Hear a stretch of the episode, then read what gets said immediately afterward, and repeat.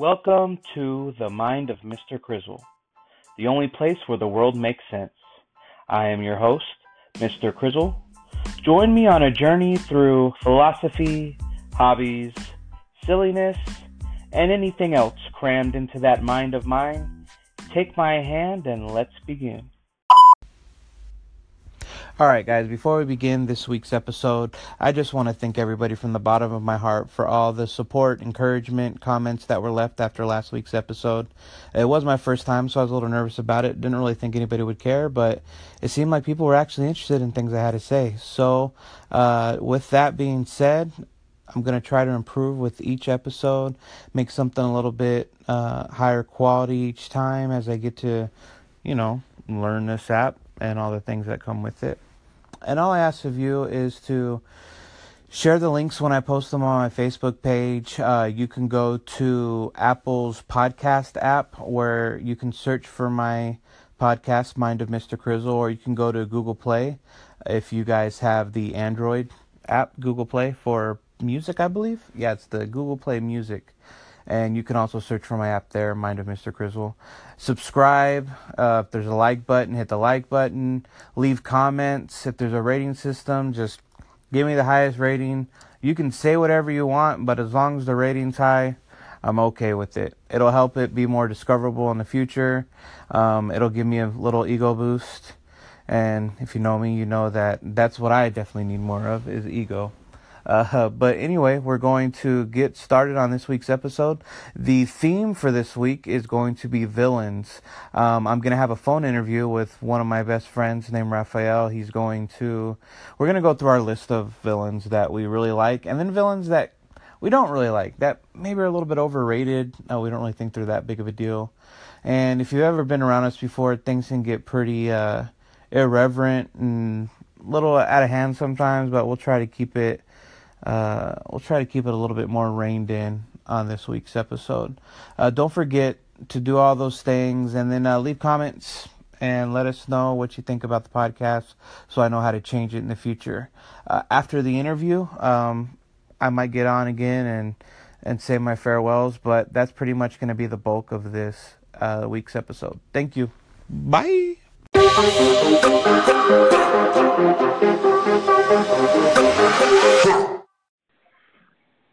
Hey, man. What's up, Mr. Crizzle? You want to introduce yourself to everyone? All right, everybody. So my name is uh, Rafael Morales, or Rafael Morales, to all you uh, Wait, non-Hispanic. What, what was the difference between those two? You still rolled your R in the second one. oh, okay. I'm sorry. Rafael. Rafael. There you Rafael.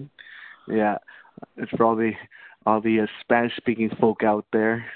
Rafael would be the right way of saying it, and uh, Rafael would be the way Chris would say it. No, I call you Poochie Poo. Why don't you tell everybody a quick little history of, of how we met? All right, so Chris and I met when we were, I want to say, 11 years old. We were in church, and um, we are uh, we, we we are we are Mormons, folks. We we are LDS, and we were in we, in the class that was called the not deacons but the Blazers. Um, oh, I forgot about that. I haven't heard of yeah. Blazers in a long time. Yeah, I don't even know if they call them Blazers anymore. But we were in a Blazer class, and uh, the teacher that was in char- that was in charge of us was uh, Gabriel. And Gabriel was a real was a real laid back guy. He was probably in his early twenties when when we were in his little class, and um, you know he couldn't control squat.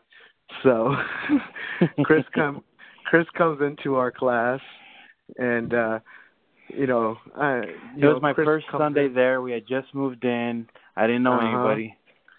Now y'all guys were coming in from the the north no, from the east side of town, from by out by Lackland, right? Y'all no, to our area.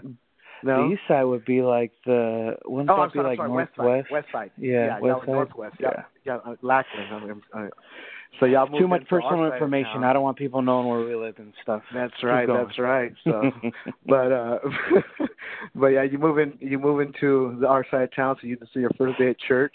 You come into the class with this chip on your shoulder, I guess, thinking that you were the alpha male.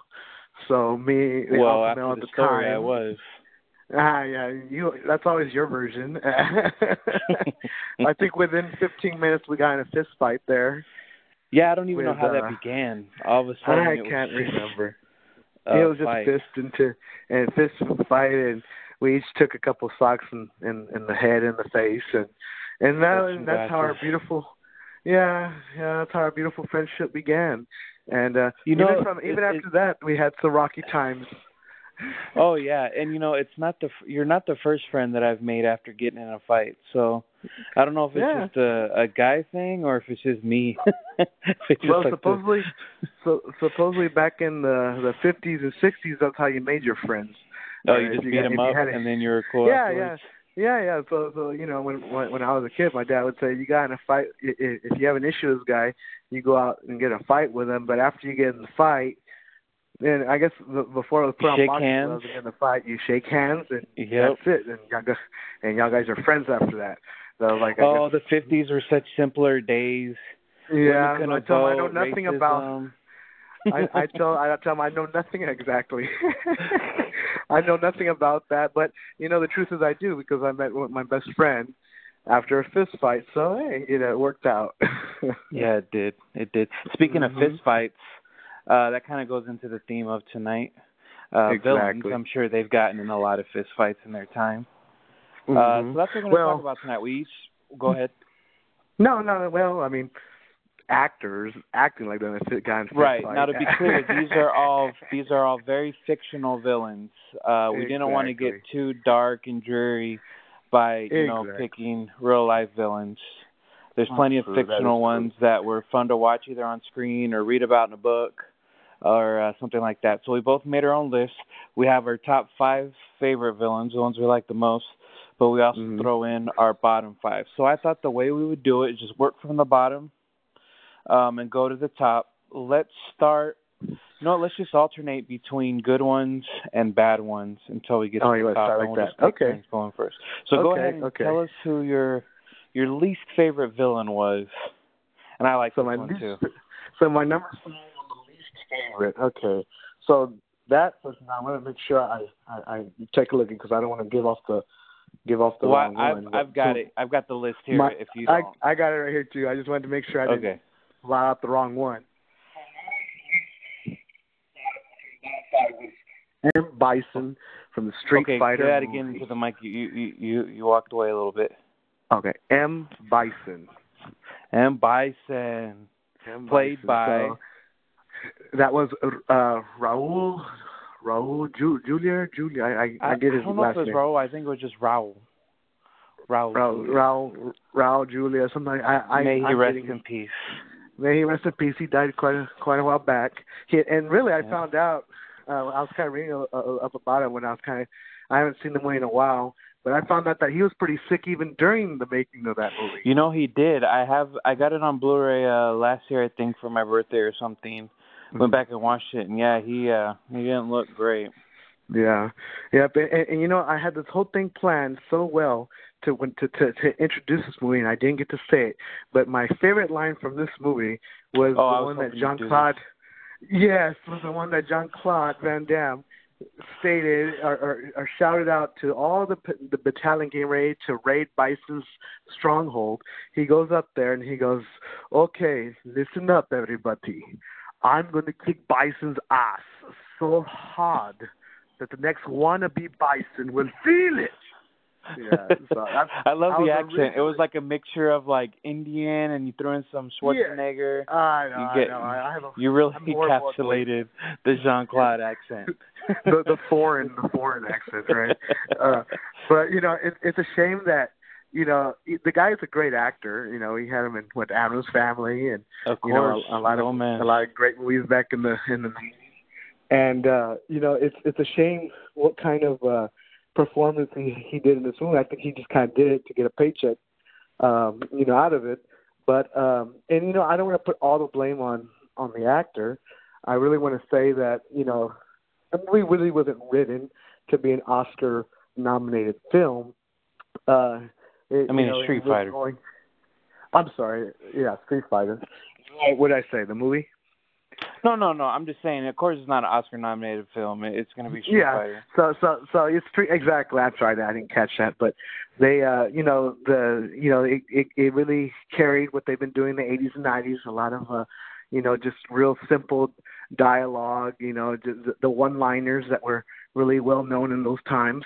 You know, I still love the movie, but you know, I, I was so excited as a kid when that came out. Me and my uncle, we both played Street Fighter on Sega Genesis constantly. Mm-hmm. We hated Bison. He was hard to get to. Back then, you know, you didn't have all these saves in between fights. You had to get through each fight. You get there and sometimes he would just kick our butts. And when we were I remember first seeing that that actor playing Bison, I was like, that does not look like the Bison I was picturing in my head he, he. He he does he does play, he look like him. He plays a real good part. The actual the costume looks great. The, the, the costume the, was good. That's the costume was was great. You, you know, even for the '90s, it was a very good costume. But you know, the the final fight wasn't really all that glorious. It was it was really really simple. I mean, the, the, I guess the cool the coolest thing I guess you could say was the fact that he could fly there at the end. Yeah, I But, thought I that mean, was really John crazy the way he just kind of floated up there. Yeah, I mean that was cool, but I mean, I mean he he I mean he zaps Jean Claude Van Damme a couple of times, but I mean he's he's for being such a powerful character in the Street Fighter series. I mean he gets pretty much killed by one roundhouse kick and that's it. I mean it is a roundhouse kick. Yeah, but you got to admit that was a beautiful roundhouse kick. Yeah, it was a beautiful. I think it's the kick. beauty that beat him. I don't think it was the kick itself. I think he And- and- just and- had like a change of heart once he saw that beautiful kick, and he said, "You know what am I Yeah. doing with my life? I'm supposed So- to be so- a uh, Mike Tyson ripoff. Did you know that? And Bison was actually like a play on Mike Tyson, and because here in America, obviously Mike Tyson was known and he was going through all his legal battles, they changed uh they changed the character to the boxer who was Balrog. Balrog, So, Balrog, yeah, Bal- he was actually yeah, yeah, supposed to be originally Yeah, well, that's uh, exactly M. what I was thinking when you said that. I was like, well, wouldn't that be Yeah. Balrog? But yeah, okay, so yeah, yeah, they- so Balrog was actually the character looked like a ball was Balrog was what we know as M Bison, if that makes sense. But yeah, they yeah, no, no, All right, let's makes- yeah, let's move along. We got a long list here. move- yeah, we'll- yeah, we'll- yeah, we one. do. I like that one. Okay, so let's go ahead and start with Um, your least favorite. So I would say mine would be the Wicked Witch of the West. Now this is why. Ah, you know, I, I was kind of scrolling through the internet and trying to get some ideas, and a lot of people thought she was one of the best villains. But to me, I'm like, she threw some water on you and you melted. Like, you had some monkeys with wings fly around. I think the most like villainous thing she actually did was like throw a, a the fireball, ball the scarecrow. Scarecrow. I thought, yeah, that Yeah. was pretty villainous. I like that. Yeah. But other than that, it's just a bunch I of mean, her like cackle. "Eh," cackling. Yeah, the, the cackle. that I gets annoying. I'm not a big fan of the villain laugh. I know it's a necessity and it's a common trope, but sometimes I'm like, nah, nah, that's just annoying. But uh, I would say that just short. It wasn't much of a, a climatic ending. Just throwing some water. Maybe it was symbolic for something else. I don't know take a bath, I guess, and it'll make you nice. I don't know, but um, that's why I say my my least favorite villain would probably be her. No, I, I I would agree with that. Uh, I remember watching that movie. Now I did see that movie when I was a kid, and her green skin and the cackle was probably the only thing that did scare me, but it, cool. it didn't do it didn't do anything like some of the latter characters that we got coming up on our list. And I can Especially, tell you know, The original Wicked Witch was way better than the one from uh the one that Mila Kunis did in that hmm uh Great and Powerful Oz, I think is what it was. I Right, cannot right. stand her voice in that one. Not that Mila Kunis has the best voice anyway, but something she was doing there I just not a fan of. So ugh. Yeah, she looked real, real creepy, and then also, I mean, I, I thought that I love, I love the movie. I wasn't too a, a fan of her portrayal of it. I, the tr- tell you the truth though, I kind of dislike them equally about the same. Uh, but I, I did love the way that that movie explained the story of the wizard. I thought that was great. I, yeah, I that was really cool. loved- yeah, I, I thought that was really neat. But both the witches, I'm not a witch guy. I'm, I was never interested in witches. They they don't scare me. I mean, outside of when I was probably four or five, I didn't like the cackle, but I just saw her as a bore. So, Her, you know, like, to be honest, I thought you, I thought the original Wicked Witch was actually scarier when she was just that lady on a bicycle at the beginning of the movie, trying to get Oh, the dog. I thought that was more creepy. Yeah, I was like, ugh, Yeah. creepy chick. Yeah, the, get this dog? in, in, in films, sometimes just one little scene will do it for you. And, and I, you know, it's funny that you bring up Wick- Wick- Wicked Witch of the the Wick, Wicked Witch of the West, because what you kind of mentioned with her is what I got coming up later on in my list. But uh, but also it sh- it shows the power of one scene. That that scene does. I I, I remember what you're saying because now I remember how creepy that was. And on one of the villains I have coming up further up in the list, one scene actually made that villain kind of cool. So we'll get into that a little bit later. But All yeah, right. I'm I'm with you. It's it's All right. Okay, let's go for your next one. Who's your next? okay. My favorite? next one is going to be Loki. Loki Ah, from the. Avengers. Okay, so I don't know how your feelings are on Loki. I you know I don't think he's a I- villain.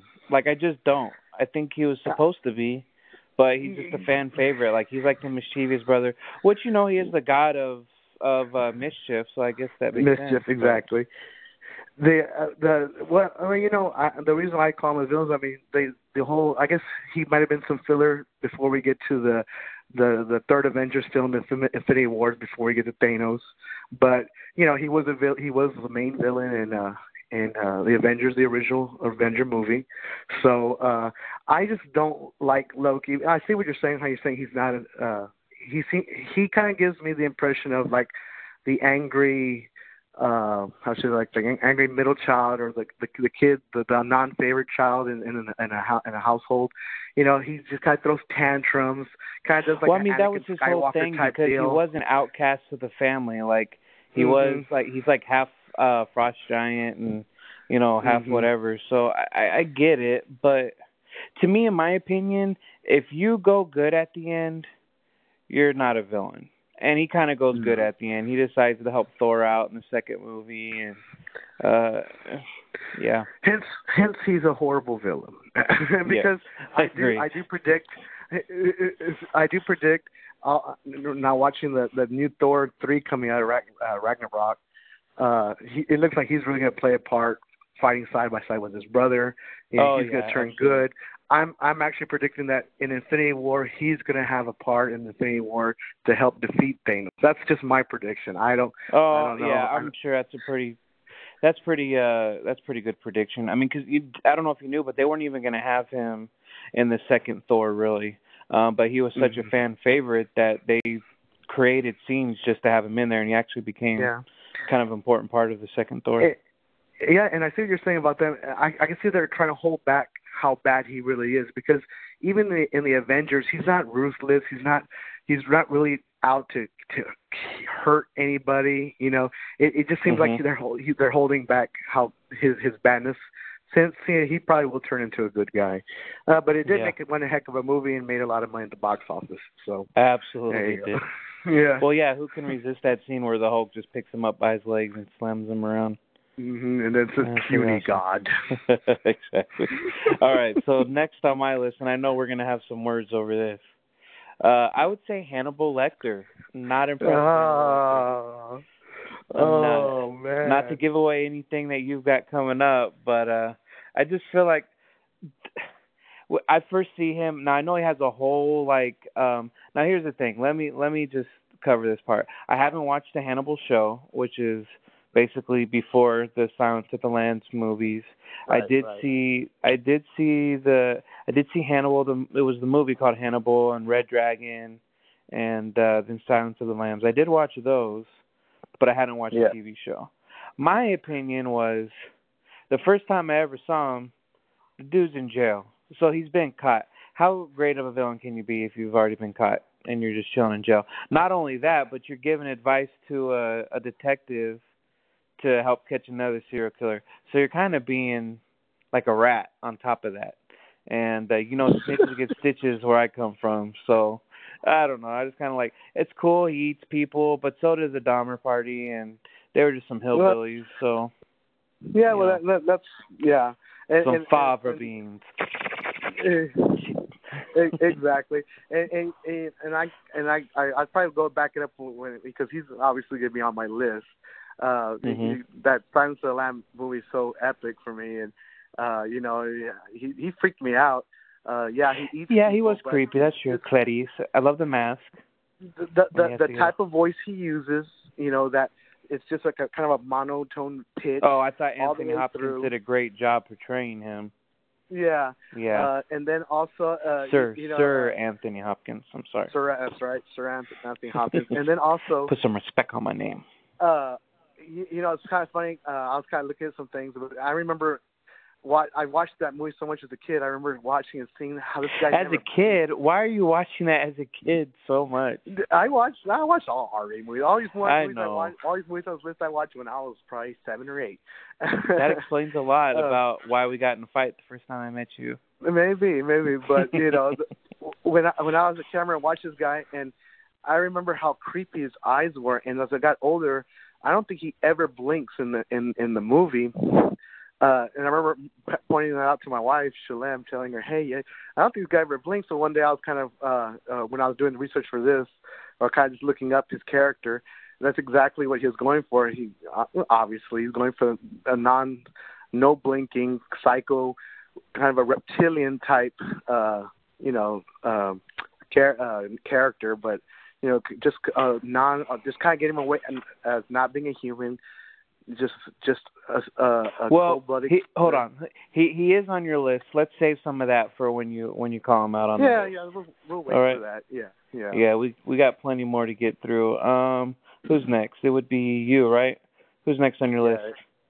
So on my list, I'm gonna have this is gonna be my number three. Is that correct? Yeah. So my n- number three is actually the well let's see uh yeah so it's going to be the alien and i don't want to get y'all confused for for the aliens not ridley from scott. The, ridley scott. No this is the alien from the film signs. Now this is why i was saying that when we're talking about let's the, go back Witch, to wicked Witch, witch of the west, west. exactly. yeah yeah so so this is the the, the lame part of this movie. I really i love the movie signs. I thought they did a really good job with it. I love how they take the movie and instead of focusing on a worldwide uh, catastrophe, you know, the world coming to an end, showing maybe five or six different stories of five or six different families. They show one family, everything that's going on with this one family, their personal struggles, uh, kind of how how you know everything kind of comes around a big circle, you know, which is makes it a real good film. You know, is you know M Night Shyamalan, you know, he's uh, you know he does a great job with those twists. But the lamest part is why would these aliens come to a world which is uh what's our world? Uh seventy five percent water? No, it's more not, it's more than half. Is it is it, okay, is yeah, yeah, it's more than half. Well I know it's more than half, but well I thought it was getting closer to seventy five percent water. I didn't know if it was maybe uh, maybe. Maybe I'm thinking of our yeah. bodies. Aren't our bodies made of like ninety percent? Yeah. I don't know. Yeah, our bodies are more water. But yeah, so why would these damn aliens being so smart, having all this technology to you know, go all across the galaxy, come to a planet where you know it's all water. so, well, it's because you know, whenever they come, they always go to the farms and abduct the cows. They're not even going over to the oceans. The and... Midwest United States, as center as they can get. But I mean, I mean, aren't I'm thinking they realize, hey, these humans are smart enough to probably whip out a pistol or a water gun or just she's even the water hose, you know. and, well, and I mean, I, I think what was it was trying to do was like a War of the Worlds type thing, where I don't know if you remember that, but uh our air kills them. We've the, lived the bacteria. in well, not the, not the air, pollution the so much. Well, that's yeah, true. That's it, true.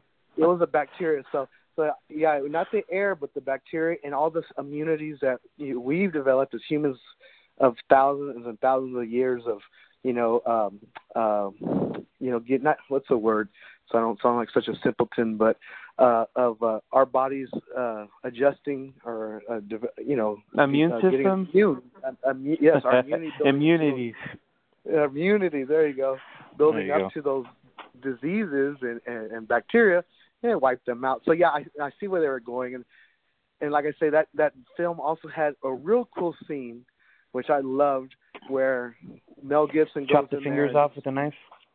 That well, yeah, that that's the freaky one. But the one that freaked me out even more is when he's in those uh in those uh in the corn crop, and and he's looking and and he shines the light down, you know, an opening of the crops, and then you can see the leg, and you can just see it turn. To me, that was the freakiest scene. Or no, I think Yeah. The freakiest scene actually was when that stupid Mexico video is being shown, and you see the darn, you see the darn alien doing like a Bigfoot type cross across the street. Now that was freaky too. So as Yeah. much as I, as much as I thought it was a horrible villain, just the fact that you know the way he got defeated, you know, it really made him a lameo for me. So you say bad villain, good movie. Bad villain, good movie. Exactly. Thank you. All right. Okay. Okay. All right. Number three on my list of uh lame villains, and this one is probably going to give me a lot of crap, you know, because I am I do consider myself a huge fan of the series, both the books and the movies. But Voldemort, Lord Voldemort, he who shall not be named, or say his Uh-huh. name, or stuff like that. It just it didn't do it for me. You know what beat him? Love. Love beat him. All Harry's mom had to do was give him a little kiss before she died, and her love protected him, and that's what basically made Voldemort not be able to beat him. Now, if Voldemort was a G, he would have just got a gun and shot Harry in the head, right? Mhm. Mhm. Why do you need a magic wand? Just go down to your local gun store. You know, he has the ability to to transport. He could teleport to America if they can't find some over there in England. Buy himself a gun and just shoot Harry in the head, and then you're done. Over. That's what a true villain would do. Same reason why I hated Rita Repulsa and the Power Rangers. I always thought as a kid, why are you sending these monsters? Send someone to the school, shoot the kids in the head when they're not in costumes, and you're done. But you know, I guess that's why I'm not a villain because I don't know how to do it. and, right. and, and and I agree with you. you. You know what? I have, and I gotta make it. I gotta admit, I have not watched all the Harry Potter films, but I remember if there's one thing I can remember from Voldemort, it was that. I'm like, if he's also powerful, shouldn't he already have this done already? You know, and you It's know, not just that. I also have a problem with villains that get other people to do their work, do their dirty work. Mhm. Like, um, you know, he had the Death Eaters and all that. I mean, and they were creepy. Don't get me wrong. There's, I think Bellatrix Lestrange was a better villain than he was. Um, I mean, there were some truly like evil characters in there, but him, he just seemed like, I don't know, the guy who made everybody else do work for him, and then he shows up and he gets beaten by a kid, and I don't know. There's a lot of build up right. for somebody I didn't think was that that great. Well, I, I I can't wait to see all the uh, comments that you'll get for that one. all two or Yeah, three. well, so sue me exactly. Those, but those will be some. hey, I might get some in the back catalog once once these uh podcasts get going. yeah, Maybe someone will there you go. There you go. But There yes, go. I, I I just think of one person right now that will have a problem with that. Maybe I'll just put Oh. that in in the in the in the link, and I'll show uh uh some Harry Potter hate here, and maybe that will attract more people to get on there. And I hear this. All right, let's go to your next one. So my you know, I gotta one, say before you say this one, I totally agree with you, hundred percent. Go ahead. there you go. The Mandarin, Iron Man Mm. three. hmm I, I, ben you know, Kingsley, uh, also another sir. Yep, yep. And, and, and, and now, now the twist is what freaked what I hated. Yes, you know, for Iron Man three. If you haven't seen it, you Mhm. should have seen it already. But spoiler. All right. So so this is how this, this goes. Um, the Mandarin, if you read the comic book, and and I, I'm I'm not the hugest comic book collector, but or or, or reader, but I I did know one thing from Iron Man because I didn't actually start reading some of the Iron Mans until after the first movie. Then I kind of started reading some of the some of the old comics. But the Iron Man, uh, the Mandarin character is the most powerful character for Iron Man. He's like Bat, he's like Batman's Joker and Superman's Lex Luthor. And what they did to him is, you know, if they get Ben Kingsley to to play him, and the, the whole time, was it Ben Kingsley not even him? Is that am I getting this right? Or the the, the, Okay. the, the character is so bad that I never went went back and watched the movie because I was so Okay, disappointed. th- I'm getting confused. this is what happened. This is what happened. This is what happened. They had the Mandarin in the movie, and it was played by Ben King- Ben Kingsley. Mhm. And they made they honestly, as I'm watching it, I was thinking this villain is awesome. Finally, we're watching a Marvel movie that has like a worthy villain. Like he he had like these propaganda like terrorist videos where he was just doing like crazy Yep. stuff and killing people with no remorse. And I was like, finally. And then the twist was he was just an actor. He had like Yep. a, a didn't he have like a British accent too? Right. Uh, and but he was, but he, was was act- he was never the, a Mandarin, right? Is that correct? no, He it was never the was. Mandarin. The Mandarin was just made up. It wasn't even a thing, and that's what pissed me off. So like he wasn't even. Not only was he not real, but even the real villain of the movie, who like hired him to do that, was a lame old villain too. But Mhm. yeah, that was pretty disappointing. So so who knows? Maybe they'll come out with Iron Man four with the actual Mandarin. But I just remember hearing about the Mandarin and reading up on it, and then when I saw that, yeah, there's never the Mandarin. You know, I was really disappointed. The the money did make a crap load of money also, and everybody went to go see it. of course, of course. At the time, they loved it, but I was really let down from that because after after doing a little research on Mandarin, I'm like, oh, this is gonna be like an all-out battle. This is gonna be like you know his his his big you know his big guy, his his Joker, and didn't happen. So that was uh that was mine on the list. So Okay. Uh, let's see. We've got on my list the next lamest one was Chucky from Child's Play. Now, I concur. about last year, my wife and I we got the uh Child's Play collector's edition, so it had all the movies. We went through and we watched them all because we're big horror fans. And there were so many times when her and I were just like, uh, pick him up and throw him in a fire, or kick him, or put him in a box. I mean, he didn't teleport. He was still like a doll that was subjugated to the physical world. Like, just maybe you couldn't keep him dead, but you certainly could easily not be killed by him if you saw him coming at you. So Right. yeah, that's it. I, mean, I gotta sneak admit, up my first you, thing behind about you and stab you, I get it, but there a lot of part of the movies was people just running from him. I'm like, turn around Right. and kick him like a football. It's done. and they did it a few times. Yeah. in the whole series. Okay. That's But- true. I I the, I can say that my favorite part of Chucky, I yeah, I think he's a ridiculous character, you know, but he does bring nightmares to anybody under the age of six or seven. They all hate Chucky at, under that age, and I guess he. But you he- shouldn't have been watching these movies at six and seven. You still saw the. You saw To be fair, all yes, the, yes, on, you're right, you're all right, the, you're right. Uh, I would see those My Buddy every- commercials, and I'd be like, no, it freaked no, me not out. My Buddy. I, it, yeah, that's it true. freaked He me out, crazy. and I I'll never forget when I was a kid. My mom was uh was they invited my mom to contribute something to the Laura Steele Elementary um haunted house, and my mom went out found a My Buddy doll, and she transformed that dang doll. That damn doll turned into a Chucky doll, and that thing was staring at me for about three or four days before she took it to the haunted house. And it that, in your that room, on your chair, in the corner, the rocking chair, facing you. Yeah, yeah, she just had. Well, I mean, she didn't. Go, she didn't. She didn't want to terrorize me that bad, but she did have it on the on the on the dinner table for about Oh, three days before she took it. So it it it did strike a little fear in me.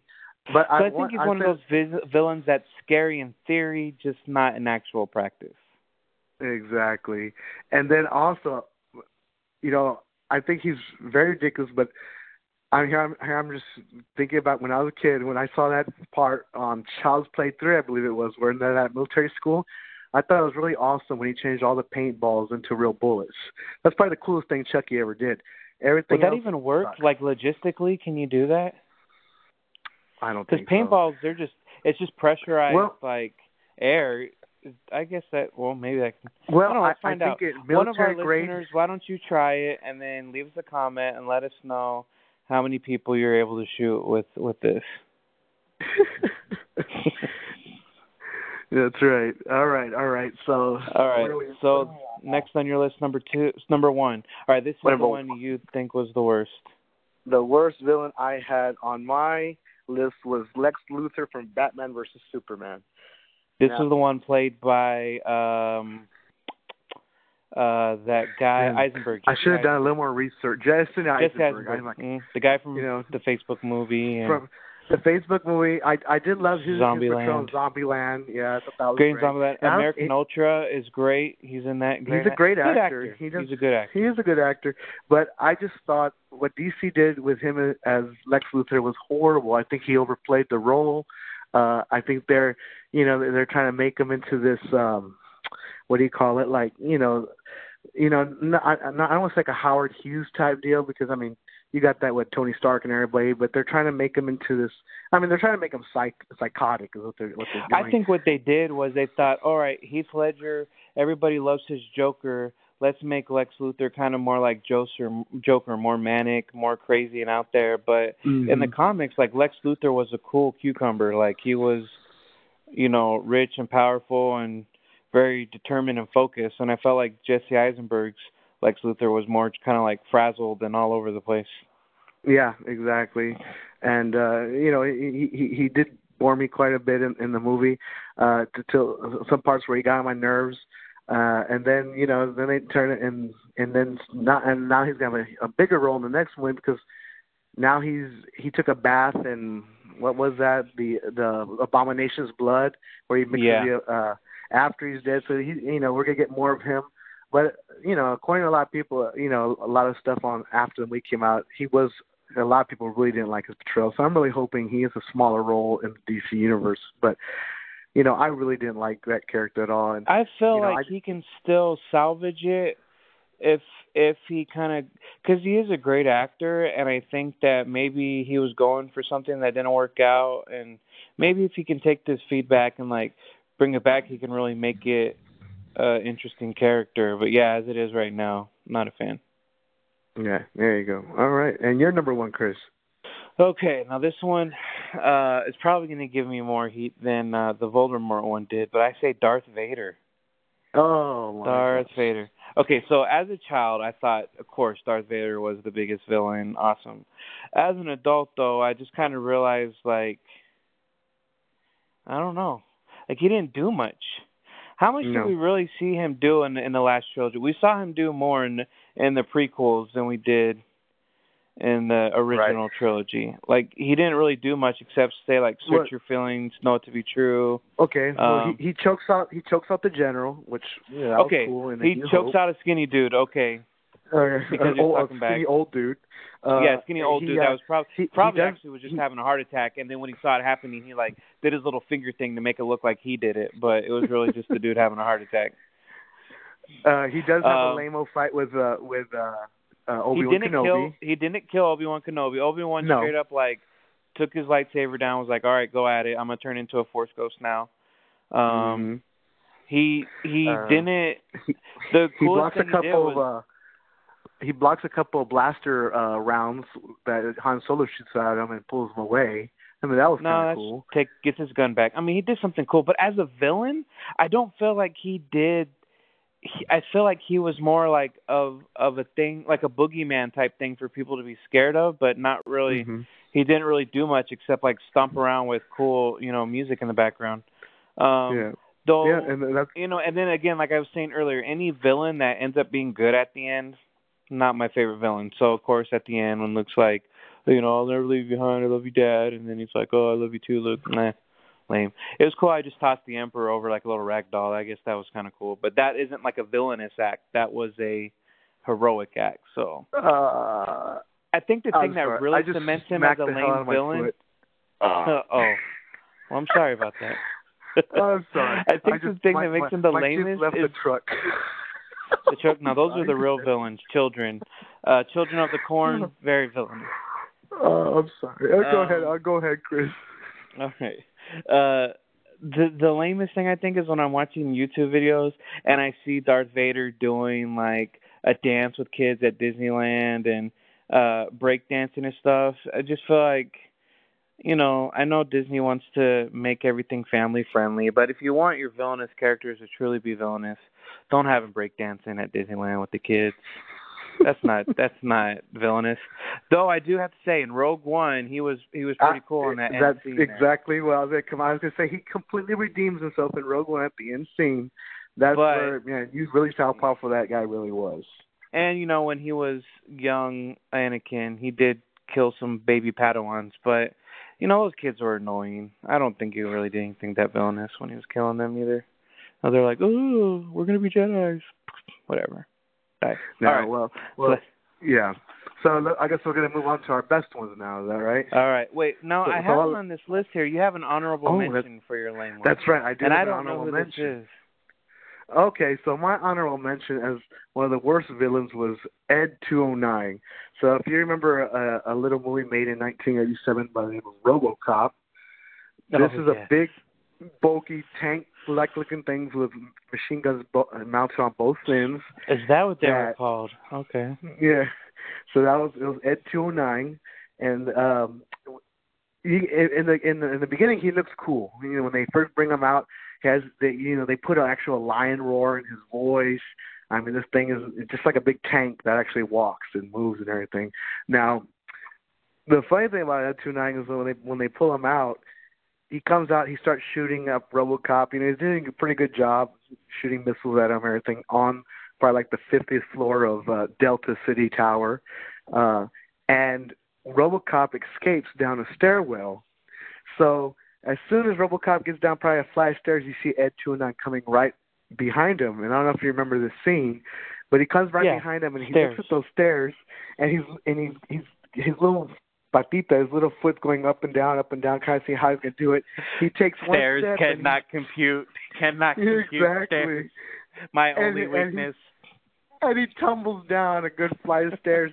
and uh, you know the most hilarious part of it is when they actually give the actual audio, the sound effects of that Ed, of Ed Nine coming down the stairs. He's kicking and screaming, and they actually put the sound of a crying baby while he's kicking and screaming. And Because shuffling babies hate stairs thing. too. Oh man, it, yeah, So, it was, it was yeah. hilarious. And, If and then just and put then a baby the- gate up at the top of the stairs, Ed 209 could still be alive with us today. if, if yeah, if he didn't go through those stairs.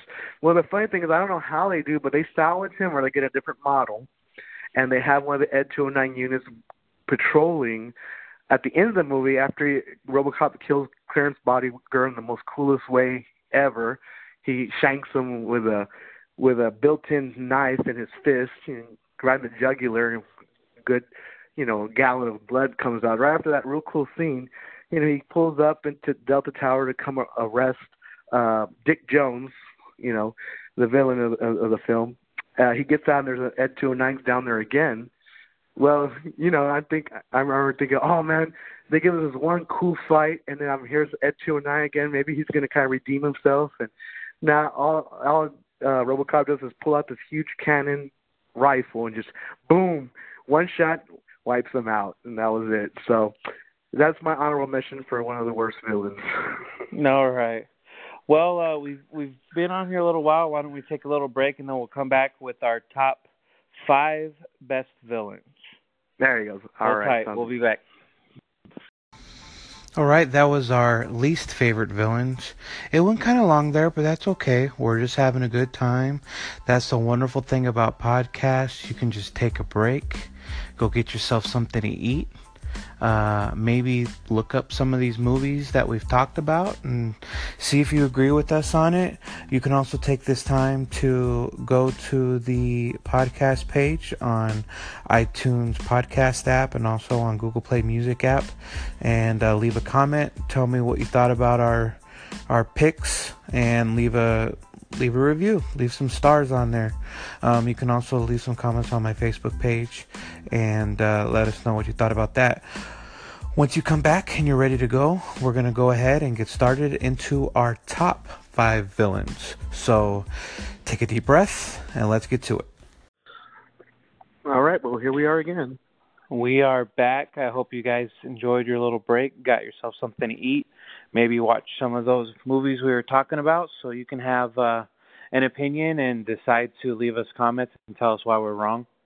But now we're going to go with our top five favorite villains. Go ahead and get us started. So who- uh, I'm going to start. You say you faded out there. Yeah. Yeah, you're the only Oh, person I'm talking okay. to. Okay, so so my my top my number five in the top. Number five. Hold up, one second. Hold up. I'm I'm getting situated here again. Uh, okay, so my number five is going to be Alien from the Ridley Scott series. So Ooh, the xenomorphs. the Xenomorphs. There you go. So that that to to me, my favorite film out of all the aliens is still going to be Aliens, the second the second picture.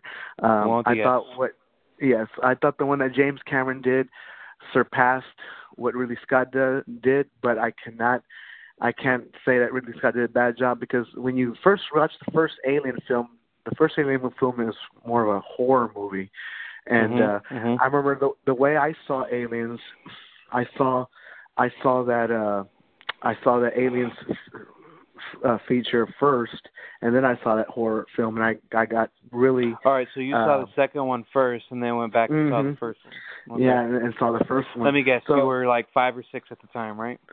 Uh, probably maybe seven or eight. okay, Yeah. okay. I, pro- I probably saw it before. I just don't remember. Uh, but what what what I uh, enjoy about the uh, the alien characters, you know, they they take they take this character, and it's what it, it consists of acid for blood. It's uh, it's almost unstoppable. You know, Uh-huh. it uh, you know, it it can get to any tight tight spot. It has to it it it needs to take a host uh well, the eggs that lays needs needs to take a host, the human host, you know, and it will pretty much out of not only humans but a dog, whatever it gets a host of, it'll co- come out as its own uh version of whatever the host is. So you got alien dog or dog aliens, hu- you know, human sized aliens. I like to call you those know. Dalians, the dog aliens. The aliens, yeah, exactly. The the daily. Um, you know, so I, I thought that was such a cool and original concept.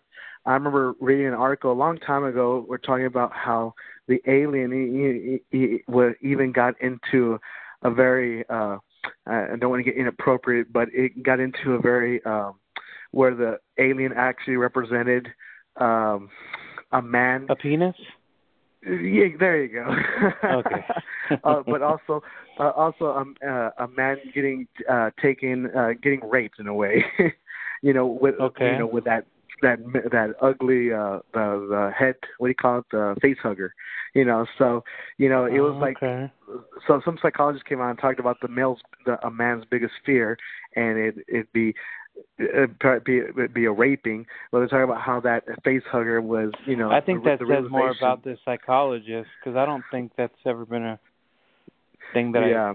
I'm more afraid It- of it- other it's something- things. yeah, exactly. So that's something I read back when I was in college in, in a psych course. I thought that was really but that's interesting. but that's interesting because I hadn't thought of that. Yeah, that is interesting. Yeah, yeah, It, was, it was it was it was really something that kind of got my attention. But you know, I saw that Alien film, and I, I saw how indestructible they were in those and aliens. You know, and I thought that was a a great film. You know, uh, you know, you, you have Bill Paxton, Sigourney Weaver, uh, Michael Biehn, some of these great '80s uh, action legends. And you Now, in- tell me this: since you're an Alien fan, which one was the one that had Sigourney Weaver's pancake butt? Pancake Butt is Alien, hmm the first one. The- so The yeah. first one, okay. That's yeah, Yeah. that's pancake butt. So so so so yeah, so alien That could have go to- defeated Alien. Died of Yeah. laughter. Pancake butt defeated alien, that's right.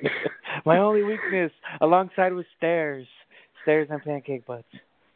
yeah, yeah, there you go. You know, you know Alien was was such a cool villain, such an original con- uh, concept that and do you do you remember the game Contra? You remember that game? Of course, yeah. N- A- That was NES? a direct like rip off of these movies. So- 80s so, yeah, it- movies. Now, now, not only was it a direct rip off from Alien, but if you ever take a picture of the actual cover of the Contra, the NES Contra video game, you got one, Mm. uh, you got one guy in a blue, in a I mean, I take it back in a red bandana, and then Mhm. you got and then you got one with uh, a crew cut blonde hair, and when you look Sylvester at that, Stallone and Arnold Schwarzenegger. there you go. so, yeah, but neither one of them are an alien. Neither one of them are aliens. That would probably been a, a, a dream pick. I mean, for years they were trying to get uh, Arnold Schwarzenegger and Sylvester Stallone to do a movie together. Actually, um, now I'm getting off topic here, but I think it's a pretty cool story. Uh, the movie Face Off was supposed to be with Arnold Schwarzenegger Really? and Sly Stallone. Yep, it was supposed to be with oh, those I did not know that. and and because of uh con- you know conflicting schedules and stuff movie schedules that they had they weren't able to do it they both of them were on board for it but they could just never get the time to do it so eventually they, they you know you know eh, the parts went to John Travolta and uh Nicolas Cage. And Nicolas Cage. Uh, but I mean, if but we did get later on down the down the road we got Escape Expendables. Plan. Oh yeah. yeah, we got the Escape Expendables. The Escape Plan, I'd I'd say would be more because they were the both. Yeah, you know, absolutely. You're right. You're right. hmm But Expendables was also awesome. So I agree. yeah, I no, I thought- thought. No, was Go that? ahead. No, go ahead. Oh no, no. I just thought I I, I think Alien is such a a cool uh um villain and so versatile in the way he kills the web the amount of weapons he has which is just all, only his body but yeah, you know, explain explain this to me. Okay, so we have that corporation in the Alien movies. What is it called? Weyland Industries. Weyland something like Yutani right? yeah Weyland Yes, Yutani that's right. And they always wanted to make Alien the ultimate weapon because it was the ultimate killing machine. How Mhm. were they going to have control of these things? Because these Well- things are just doing their own thing.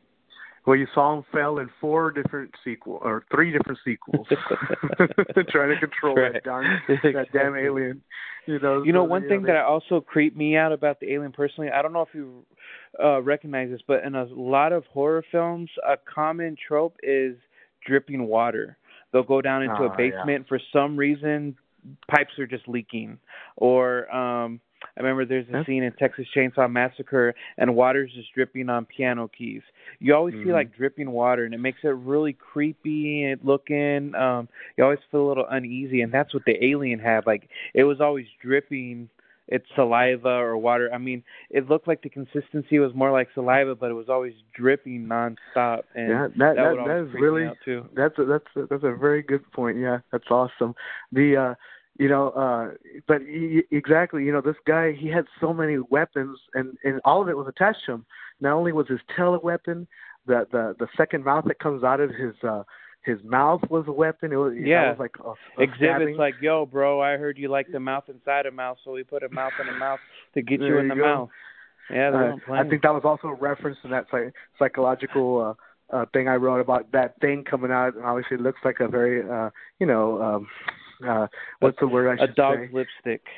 A dog. uh, a, a very, you know, uh, the male anatomy, we'll call it. Right.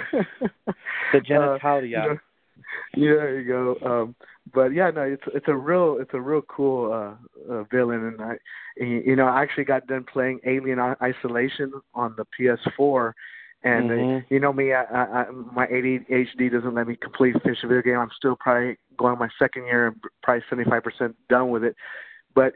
Me playing in that game, having to hide from that alien freaks me the heck out, and that's right, because, because I know in the beginning you so really well. have no you have no power. I mean, like your Yeah. basically power is running away and hiding because Hiding, the alien's so overpowered. Yeah. yeah, it changes that's at the great. end of the game. You get a little bit more firepower, just like in the Aliens sequel. Mhm, You know, they mhm. start getting there. and I'm barely getting there. stuff. I'm probably about seventy five percent done with it. But the, with me, when it comes down to video games, it's not. It's probably holidays is the only time I ever get to catch up on any video games. So, yeah. but we'll Yeah. go ahead and move on because I know we spend a lot of time on Mr. Alien here. But who would be your well, he's a good five? one, good villain. Oh yeah, Um, great okay, one. so what inspired me for this uh, episode actually was the announcement of the new movie It. And Mm. now I will let everybody know that the movie that just came out is not a um is not a what's that word? A reboot. It's not a um uh what's that word when when there's anyway it's not a reboot okay they're not they're not renewing it it was never a movie it was actually a mini series uh, Right, which i try to tell people so this is the first it movie okay Yeah, because it was a made for TV. It was a made for TV. The first one was a made for TV, right. and it was in two parts too, I believe. But, but yeah, yeah, I- yeah. I Oh yeah, no. The miniseries had the kids and the adults all together over a couple nights. You know, Stephen King did a lot of miniseries like that. I remember he did one Mhm. uh when we were, you know, probably in middle school. He did one for The Shining. They did a, a miniseries, and then they did one Mhm. for like I don't know. I, I feel like there was always just a Stephen King miniseries going on. Yeah. Um, most people know. I always liked Silver Okay. Bullet. That was a good one. It wasn't a mini That was It was just a little, it was just a movie. But I, I, I just, I always liked that one. yeah, Stephen King is so prolific and, and writes so many things that even his stuff that's not good it's not a big deal because he's got like 20 things that are good to make up for yeah. it. So, hmm um, but anyway, back to it. So everybody who knows me knows I hate clowns. I don't like clowns. They freak me out. I don't know why. Uh, people say, "Oh, it's because you saw it as a kid." That might have something to do with it. I remember living in Las Vegas and driving past Circus Circus. That clown creeped me out. Um, clowns just always creep me out for as long as I can remember. I watched Killer Clowns from Outer Space. Um, those clowns creep me out. Well, But I'll, I'll never forget in ni- 1997, our first year at camp. you, the way you remember these years that things happen, it cracks me up. you out of all people, bring the stupid clown mask. Out of all you people, must you're the one that brings. You must embrace your fears. I'm like Batman, okay? Yeah, he was yeah, afraid of bats and he So- became so I- Batman. I remember you have me, you have me, or Lorenzo, and a couple of the guys sit in the corner, and we have to look at each other in that clown mask and stare each other down for about I don't know a minute or two while everybody freaks out. It's, I no, it seemed like it a minute. It was probably like ten seconds. Probably, yeah, maybe. But I remember doing it to you, and you literally went to beat the crap out of anybody that put that mask and looked at you. Well, funny story about that mask. The mask, for those of you who don't know, which probably nobody does except for you and me and the people who are there, but the mask is like uh it was originally a blank uh completely white kind of skull mask with like um deep eye sockets and then it had like crazy teeth and then it had Mhm. like a, a multicolored clown afro wig type thing attached to it. right. And my mom Mhm. actually went in there and she painted it so the so like the lips were red and that blood looked like it was coming down. I mean, she painted it so it looked even creepier. The teeth were yellow. Um and and this mask, yeah, it was terrifying. Well, my brother and I shared a bedroom. Um we're 8 years apart and if you're saying about 97 then my brother had to have been like I would say maybe What four? I I don't. Yeah, he was pretty darn young. Well, he Yeah, thought it'd little. be funny. I was up on the top bunk. That's where I slept. He slept on the bottom bunk. Oh he decided gosh, to put the mask do? on, and then pop his head up while I was on the Oh on the top bunk. Without No. even thinking, I punched him in the face as hard as I could with Oh. that mask on. He went flying off the bed, landing on the ground. Immediately, I felt horrible because I'm twice his kid's size. He's just little. He doesn't know what he's doing. I knocked him across the room, and he throws off the mask and he says, "I'm sorry. I'm sorry. I know you're. I know you're scared of these. I shouldn't have done this. I'm so sorry." So he's apologizing to Pobrecito. after I just knocked him out. Um, so yeah, clowns, not a There you go. So you can And see, the reason yeah, why exactly. the reason why it got to me, I mean, it was for a variety of reasons, but basically, it just knows what your deepest, darkest fear is, Yeah. and it becomes that. Yep. And um, you know, there, we all have fears. Doesn't matter what it is. Deep down, all of us have fears of some sort, and he was able to play on those fears. Um, making him, in my opinion, one of the best villains of all time. And he didn't turn good at the end. Um, he was bad all the way to the end. And uh, it didn't care if you were a kid or an adult. He was no respecter of persons. You know, Nope, you've seen nope. a lot of these things. These villains have some kind of moral code where they're like, no women and children. It did not give a crap. He was going after you no matter what. Everybody. And uh, That's right. that's why he's definitely one of my favorites. No, no, no, no. I, I, I really, I really enjoyed that character, and we'll go, ahead- we'll go ahead and keep and keep this going on. But Oh, so by the way, real quick though, if you haven't seen the movie yet, go and watch it. It's wonderful. Yeah. Um, this is a different version of it than what you might be used to with uh, Tim Curry, but it's still very good. i i you know, yeah, like you say, he's no respecter of persons. So this whole 2nd Mhm. movie is gonna be him haunting all the adults now. That's you know, right. that's what's that's what it's gonna be. So you'll see how this whole Stranger Things concept's gonna go out the window, and, and then then you're gonna get a we're gonna get a him just terrorizing the heck out of adults, which I'm sure is gonna get a lot darker. So yeah, and I'm I'm really looking forward to that one. So uh so on my next on on my on this is we're on number three now, right? This is number Four. four. Four. So Mhm. my number four is gonna be the Trinity Killer. Now I don't know if everybody remembers, but there was this real awesome show that came out. I think it started back in night in 2007 and went all the way to 2012. I want to say or 13, and uh, uh, by the name of Dexter. Dexter's an awesome show. Yep. Yeah, the awesome show. Who's uh, John Lithgow. Uh, John Lithgow plays the Trinity Killer. Uh, Michael C. Hall plays Dexter. He's Mhm. uh the uh he, he he's your anti-hero in a way because you know Dexter himself is a serial killer, but you know he But he only kills the a bad strict people. code, strict Mhm. code of only killing bad, which is great. You know, kind of, that's why I took to the show right away. I, actually, I, you you and uh, I think it was you and Christina introduced us to the show, so I fell in love with it. But the thing about the Trinity Killer was this guy, for 30 years, he lives as this family man. Well, hold on. Hold, yeah, I was gonna exactly. Go ahead. Yeah, for 30 years he lives as this family man. You know, having everybody fooled. I mean, when, And this when is the Jonathan Lithgow. Like you guys Yeah. know who he is, right? He's he's Yeah, the dad yeah, Harry from, and the Hendersons. from Harry and the Hendersons. Yeah. Exactly. Third Rock from the Sun. I mean, this is jolly old. Hi guys, I'm John Lithgow. You Yeah, know? yeah, and, and, and Mhm. at the beginning, at the beginning, you cannot see it, but you're getting these these these trio of murders happening. Uh, I, I'm trying to remember how it goes. He kills he kills a woman, then he kills two men, and then he kills. I'm trying to remember how it goes, but and he's every time he, he's a, a, a series of three murders, and then he's leaving a clue um, of you know who he is at each of these uh, murder scenes. So eventually, they start you know chasing this guy down. Uh, you know, Michael It, C. the Hall, clues are just notes of like Harry and the Hendersons, and then the second Yeah, clue is exactly. Third Rock from the Sun, and that's how you had to guess who it is. So so um, um, eventually, after a while, you know, uh, Michael C. Hall or Dexter's just he he's in love with this guy. He he thinks he's the greatest thing out there. He's in And love he's with the Trinity Killer, right? Not knowing who. Yeah. He is yet. He he he he, wants to be actually become friends with this guy uh, um, in the Mhm. get go. I think it's like season four of Dexter, and uh, ev- eventually he he meets him. Uh, and, and you know I haven't seen the the this. I, I was really trying to go back and watch this whole season again, and uh, with, with kids and everything, I haven't had time to do squat.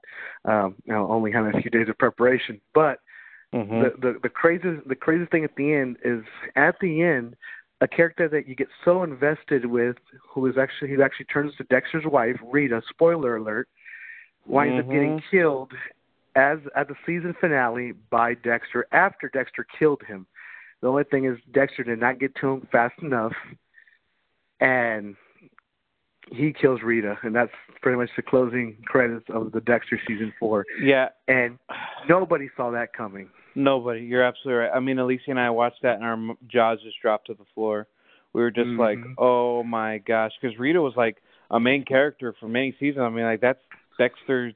He married her, which was a big deal, and it, and then for her to be killed like that was just like, "Oh my gosh!" Mhm.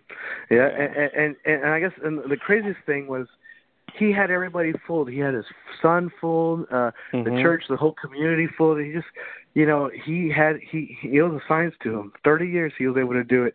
And, you know, like I said, I wish I I would have gone back and watched the series to have a little more to mention about why I love this guy, but it made such an impact on me. I can never when you said that I was like, Man, the Trinity Killer, that guy was awesome.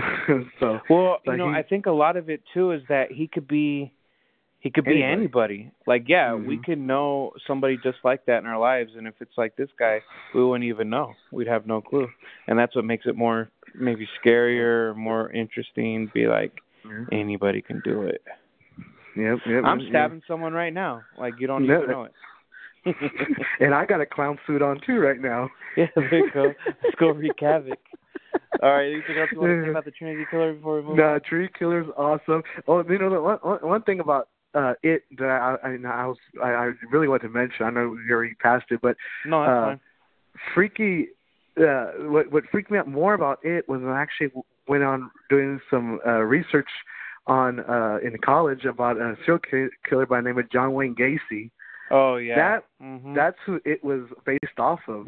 Uh, and uh, I was real. I, I was like, I gotta mention this because I remember reading about that. And John Wayne Gacy, I think, is even scarier than it because this guy actually went out and killed.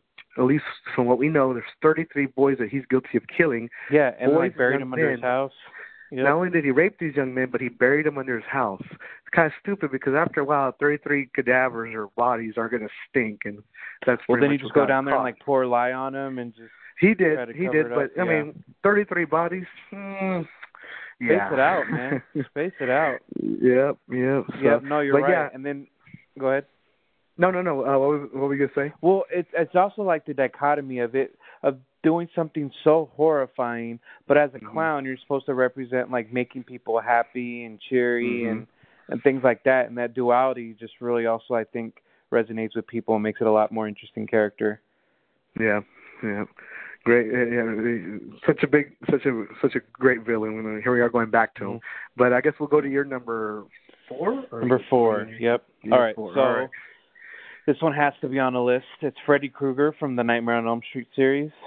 Mm. and he has definitely um had his ups and downs through the series if you've watched it he started off as a very terrifying character um he, he became kind of comical um kind of in the middle part and towards the end and then they went back and Wes Craven you know redid the new nightmare and then he came more um horrific again but the thing that always scared me the most about Freddy Krueger is that we uh-huh. all have to sleep like we have Yep. to sleep Yep. there's no getting around it. And with each movie, Freddy Krueger would always come back because somebody thought about him. So you're watching these movies, you're obviously thinking about him when you get home, and you can't help but to think, is Freddy Krueger going to be in my dreams tonight? And I remember thinking that as a kid and just you know, it terrifying me. And I and I wasn't allowed to watch movies like that. But you know, as a kid, you still kind of these movies kind of get in your You saw peripheral. You kind of know about Yeah. them and stuff and, like and that. even if you don't see the full the whole film, you're gonna see maybe about ten or fifteen minutes of that film, and that's gonna stay with you Mhm. forever. And, Oh, yeah. you know, eh, yeah, that that will stay. I'll, I'll I'll never forget. I'm gonna get off topic, but there was a, a scene I saw. I think I want to say it was Critters, or I, I think it was Critters, where a guy goes to take a dump, and when he sits on the pot to take the dump, that darn critter uh is in the toilet, and he tears him a new butthole. You know, so. like I literally, wanna- yeah. Exactly, exactly. And I didn't want to take. I'm, I'm, I'm, hun- I'm 100 percent serious. I did not want to take a dump for a good three days. I was fighting to take a dump. I was, I was holding it Oh. in for three days. Freddy Krueger. The one that made I, I'm, the one that made me afraid of the toilet was look who's talking Too. Give me your pee pee. I want your pee pee. yeah. You remember that? pee-pee. I mean, yeah, definitely. Yeah, so Freddy Krueger like um and I would and I would always have these vivid dreams. Now I had the cool thing though was that I had many dreams with Freddy Krueger in it actually and I always would kind of from Dream Warriors just look at him and be like I'm not afraid of you and just go straight at at him and attack him. And I would always kind of wake up right before anything bad Mhm. happened. But just the fact that by thinking about this guy, he can be in your dreams. You have to go to sleep at some point it just really cemented him as one of the best villains. Not bad, not bad. I'm 100 percent by you on that. 100 percent. And then, and then to give him those knives or fingers, Mhm. even better. The way he would like scrape them against things with that sound, Mhm. and, and then he knew karate in Freddy versus Jason. He was really good at karate, so that's good. yeah, and and so I mean I think the first two were great, and then they got kind of ridiculous after a while. But uh, but now that scene with him going down the d- going down that uh the alley with those long extending oh, arms. exactly. That was so creepy, right? Oh my Mhm. gosh! And, And it was then- and something then- so simple, like it was just practical effects, but it was. I think it was more powerful than any um CG that they've done with him since, like that scene there. Yep, it's unforgettable. You So- know, Alicia and I went and saw all the Nightmare on Elm Street at Alamo Drafthouse last year. They had a marathon. So did y'all did do that? And- I know you you're yeah, we did about it. I that. don't know if y'all Mhm. did it we got there early in the morning, and it went all the way. Like we Oh, got there like gosh. ten o'clock, and What we you ended do when you don't have kids. close to midnight. well, yeah, I guess. so we went to like midnight, and definitely some of those movies. It was just like, oh my gosh, be over. Like this is so stupid. Um, I think the worst one was uh the second it might have been the second last one he was like in a video game like it was so stupid but they redeemed themselves with uh, new nightmare so i forgave him Yeah. for that and he became i, villain. gotta go back. I gotta go and read watch that one. I don't. I, don't, I haven't seen that Cool. one in a long I got time. him on blu-ray come over and buy him watch those. There you go. All right, all right. with the kids they'll love it yeah. Right. Jeez. Eli saw it and couldn't couldn't take a shower for a couple of weeks too. So he's gonna why did oh little- you're talking about the miniseries it Mhm. Yep. Yeah, So yeah, I saw that one about a year ago, and and then uh Freddy Krueger also he got he he got freaked out by him. So, but yeah, we kept on going back to the same characters. So I'm gonna uh, I'll go ahead and move on to my number three, and this guy's uh, I'm a big James Cameron junkie, uh, obviously Mhm. with Aliens, and You love here we are going- Titanic. Oh, right. Oh well, well, no, I don't know about Titanic, but uh, Hey, Titanic is awesome. The villain there is Rose. She could have let that guy on Maybe m- maybe the one scene in the car is the only thing I cared about, but that was about it. With the Oh, no, hand. it wasn't. smacking Yeah, no, actually, it wasn't the down. car. It was the it was- me like one of your French girls, there you go. or draw me Yeah, like one of your but- French girls. Exactly. You turn around and you got stick figure. It was PG thirteen. You were allowed to watch yeah, it was. It was, but A lot no, of no, controversy the- about that. That that's not the villain I'm talking about. I'm not talking about Jack or anything like that. I'm actually talking about the classic T1000. Now there was a Mm. little, there was a moment I was going to say the Terminator, but the truth is, uh, you know, going completely against your whole uh, your whole uh, way of looking at it.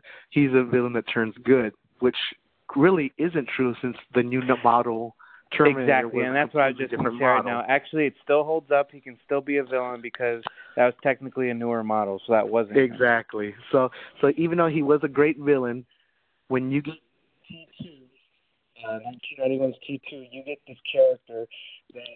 He, Hold on, get back on the- get back on the mic. Surpasses the original Terminator in badassness. So you get this character that comes out. Uh, he, you know, he's not built. He's not huge. He's not all steroided up like Arnold Schwarzenegger. And I, and I can't say Arnold Schwarzenegger was on stro- roids. I don't want to say say he was or not, but you know, whatever. Um, but this guy, uh, Robert Patrick, skinny, slim dude, comes out and turns to be turns out to be the probably one of the the most feared villains out there because this guy is indestructible. Now, if you, if you remember Not only that, 2, but he he could turn into somebody that you know, and you wouldn't even Ex- realize it. Exactly, exactly. So not only is he indestructible because he's made out of liquid metal, but exactly he could turn into anybody that he wants to. Anything he comes in contact with, he could actually you transform into. So he could transform into your mother, which he does to John Connor. Well, the stepmother that he does for John Connor. He transforms the stepmother, kills the stepfather. He transforms into a cop. He transforms all these things. sim- Always And that's kind of how we John- see him for most of the movie as this cop, right? Exactly. And most of the way he is that cop. But, you know, I mean, Schwarzenegger must have put a good, you know, thousand rounds in him in the whole movie. But because of his liquid metal, he just heals. It's it doesn't do anything to him. He's just unstoppable. Well, the way he made like his finger into a bl- like a a blade, always like I thought that was so cool. Like he All just poke you with his finger and kill you. hmm Yeah, I mean, I, I I remember that scene where he pulls out be, behind the. uh He walks up right behind that. uh that real large, hefty, portly uh, uh, security guard there at the uh, at the uh, psychi- psychiatric ward, and he he he could- he turns himself into that dude. He looks. The guy turns around and sees his twin standing right behind him. Like, what the hell? He just pulls out this finger and boom, you know, Mhm. with just stabs him right right through the head. You know, so You know, Yeah. like you did with Aliens, I actually saw Terminator 2 Judgment Day, full title. Saw that before I actually saw the first Terminator. And Uh-huh. I didn't know that Arnold Schwarzenegger's character was bad in the first one. So I was it it was really hard for me to wrap my mind around him being the bad guy in the first Terminator. I'm like, "No, but he's Yeah. good. What what's going on here?" Oh yeah, But, no, no. Yeah, little side note for that. Yeah, no. It, it, it, I, I thought he was he was he, a great a great character. Uh, you know, and and the way they kill him. I mean, talk about.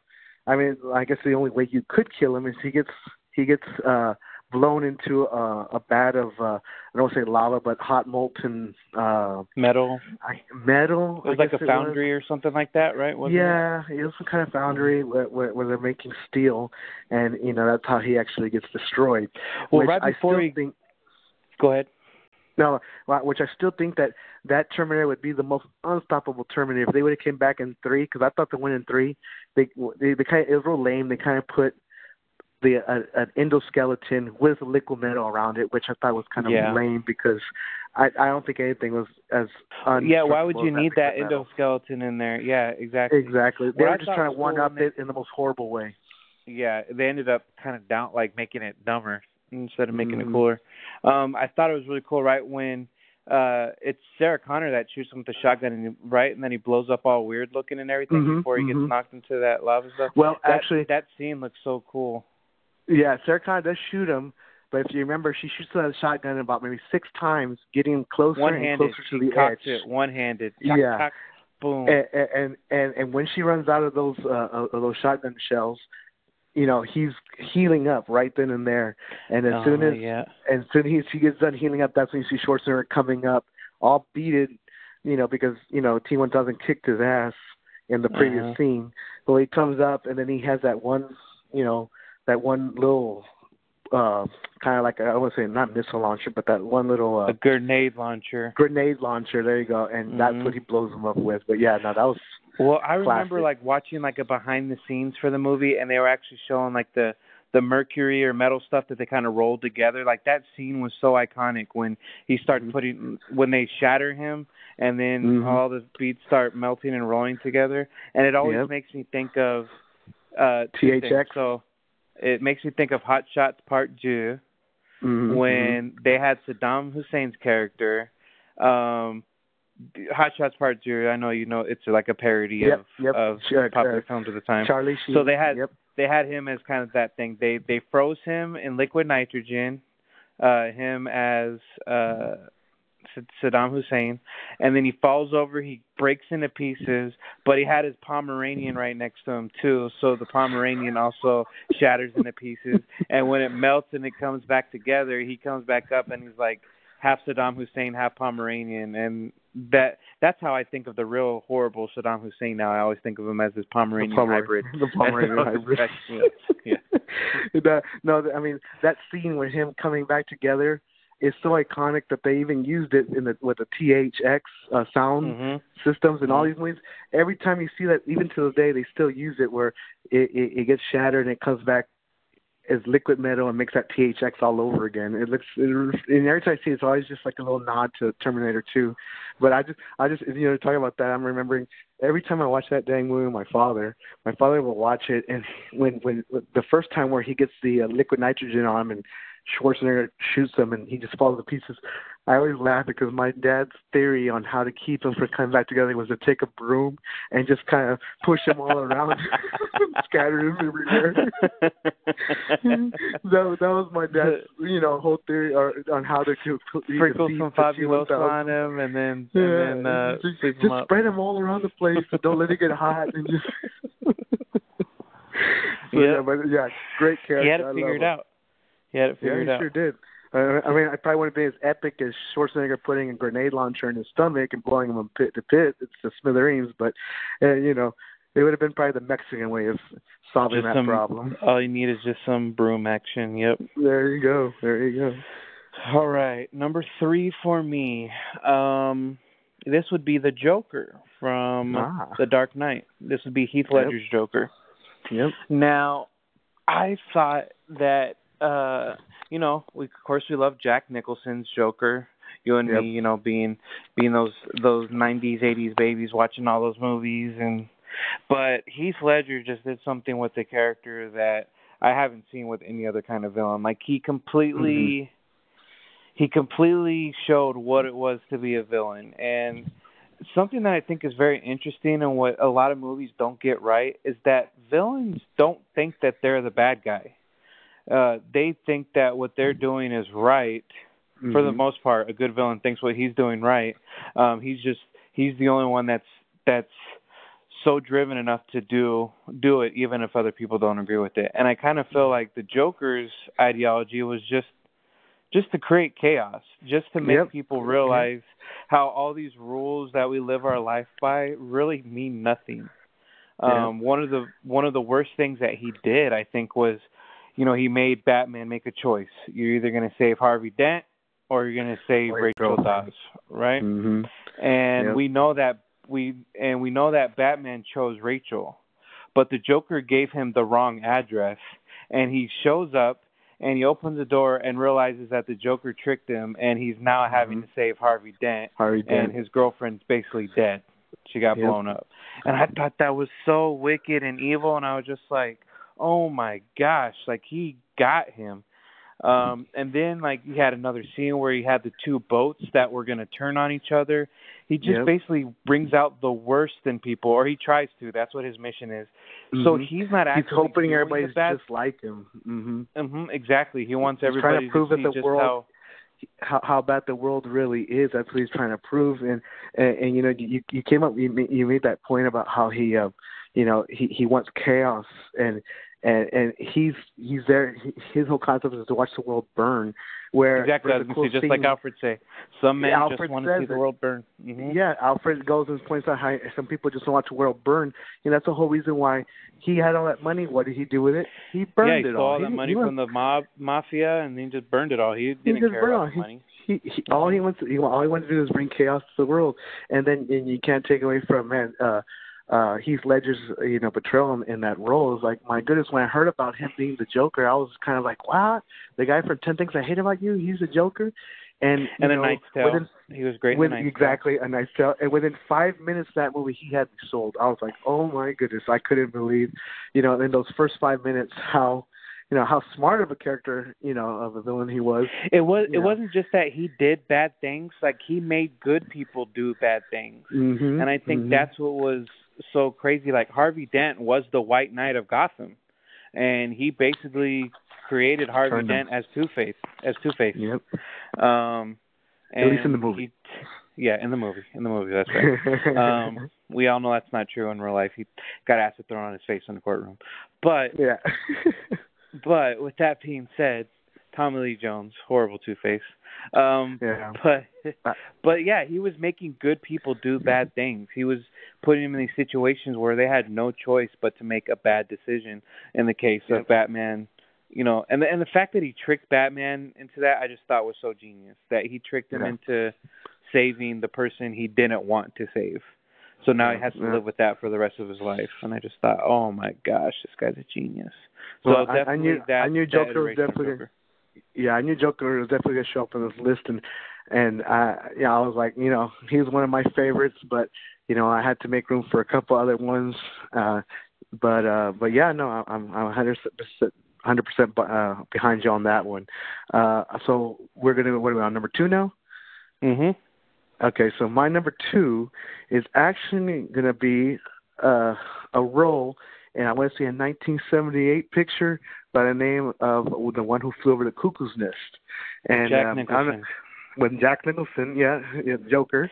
Yeah, you uh, had to remind me who she was. I had actually watched this movie many times, Mhm. um, and love it, and I'd forgotten what her name was. But yeah, yeah, yeah, Nurse Nurse Ratched, and you know, and, and when when I hear that name, I just, you know, I I start to cringe because I re, I think of what kind of human being she was, and Mhm. and you know, um, this this person, you know, there, there's a, there's a scene in the movie where where what Jack, if you've never seen the movie, Jack Nicholson comes into comes, comes into the psychiatric ward. He's really not sick.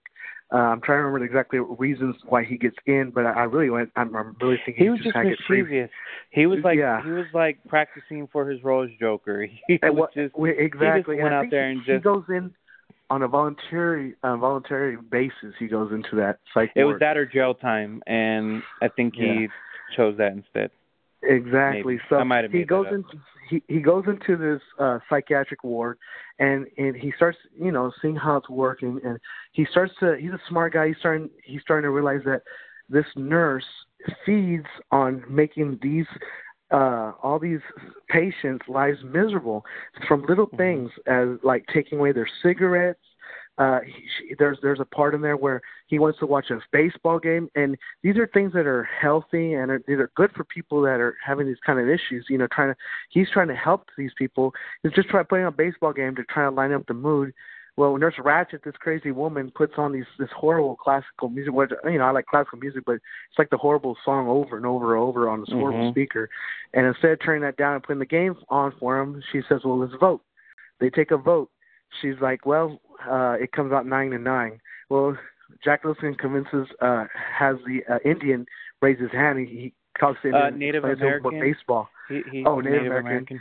Exactly, raises his hand, and you know it wins ten to nine. But because uh but because of uh it was past the time, she wouldn't put the game on, and she drives everybody in their nuts. But I think the most powerful scene in this movie is where there's this one inmate or not inmate, one patient by the name of Billy.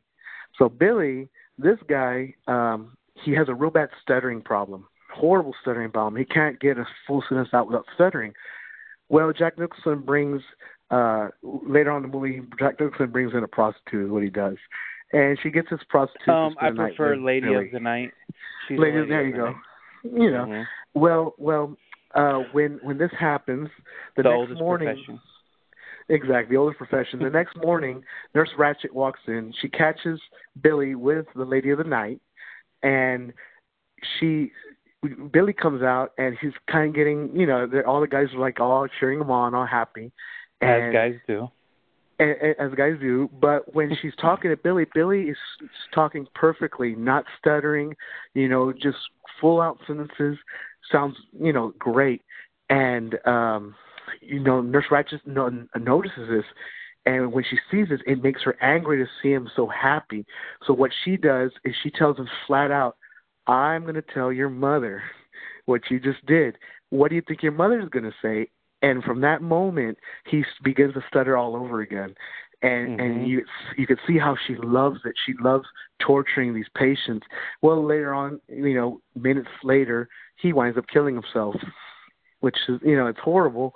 But you know, it you know when when when I was watching this movie, I remember uh, when I got to college, we are talking about psych. Uh, the mental health in the United States and how in the 70s there was a lot of um, a lot there was a lot of funds taken away, federal funds taken away from the state, the well, state funds taken away from the hospital, mental hospital system, and uh, when they did a lot of um, investigations in these hospitals, they had a lot of people that had so much power, and a lot of it was these nurses. So I want I don't I don't want to say it was based on a true story, but there was these a lot of these people had such horrible uh, such power in these hospitals, and they abused it so bad. And you know Oh, yeah. nowadays nowadays all you know most of these people that were in the mental hospitals got thrown on the streets.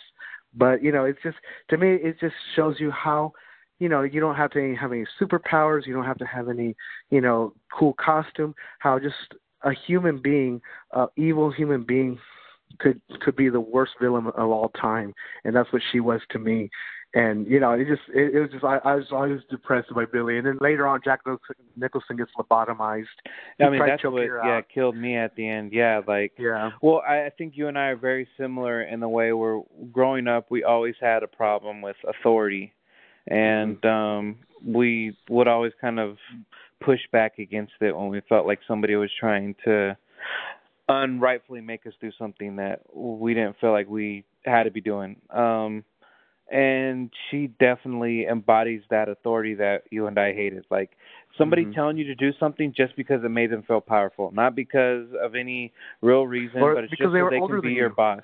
Uh huh. yeah exactly. or they were older than you well i'm four years Um, old you're you're you're fifteen you gotta look you gotta look at the wife the way li- the wife the life you gotta look at life the way i look at You gotta look at you gotta look at my wife the way I look at my wife. Like, "Oh, no, exactly. sir." and, and and we had a couple of bump ins with with a certain person that did that a couple of times, you know. Yeah, so, yeah. yeah, Um, so Well, and so that's one part of it is that the the abuse of authority and the abuse of power, but also the fact that she's supposed to be helping these people.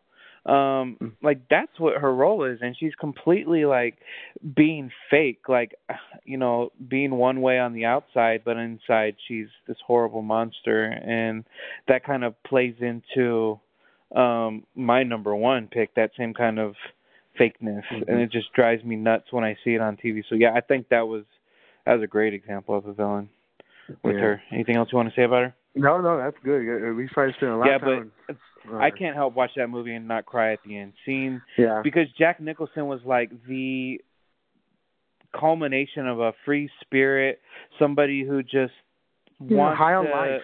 have fun. Exactly. Wants to make those around him have fun. Like they broke out and he made them have fun and um the type of people you need in in, in mental hospitals today.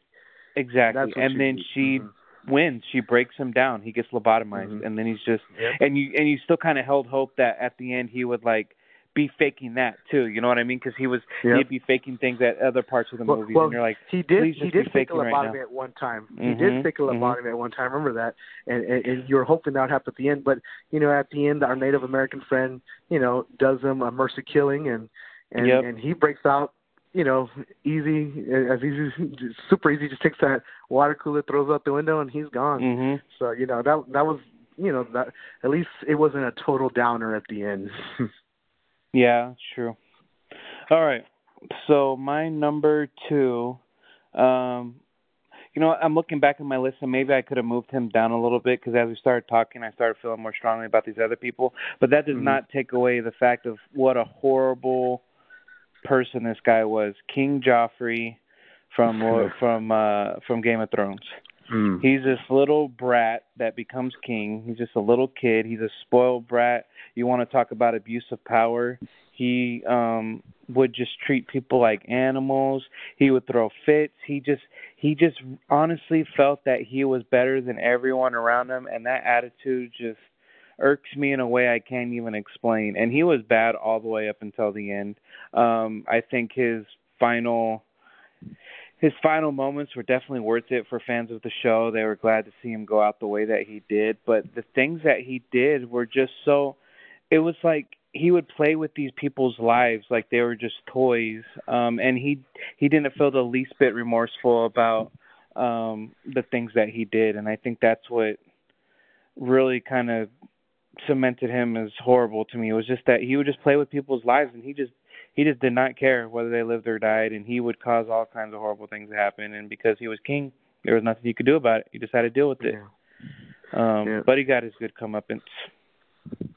That, that it kind of reminds me a little bit of the Gladiator villain, uh, uh, kind of spoiled brat, takes Mhm. the takes the throne, kills his own father to do it, and he just puts you know torment on his people. You know, I I I, Like I can't like they're not I don't much, they're not they're not even doing it because they feel like they would be a better fit for it. They're doing it because they feel like this is what I deserve. Like I Mhm. deserve this and that self entitlement just ugh I don't like it. yeah horrible.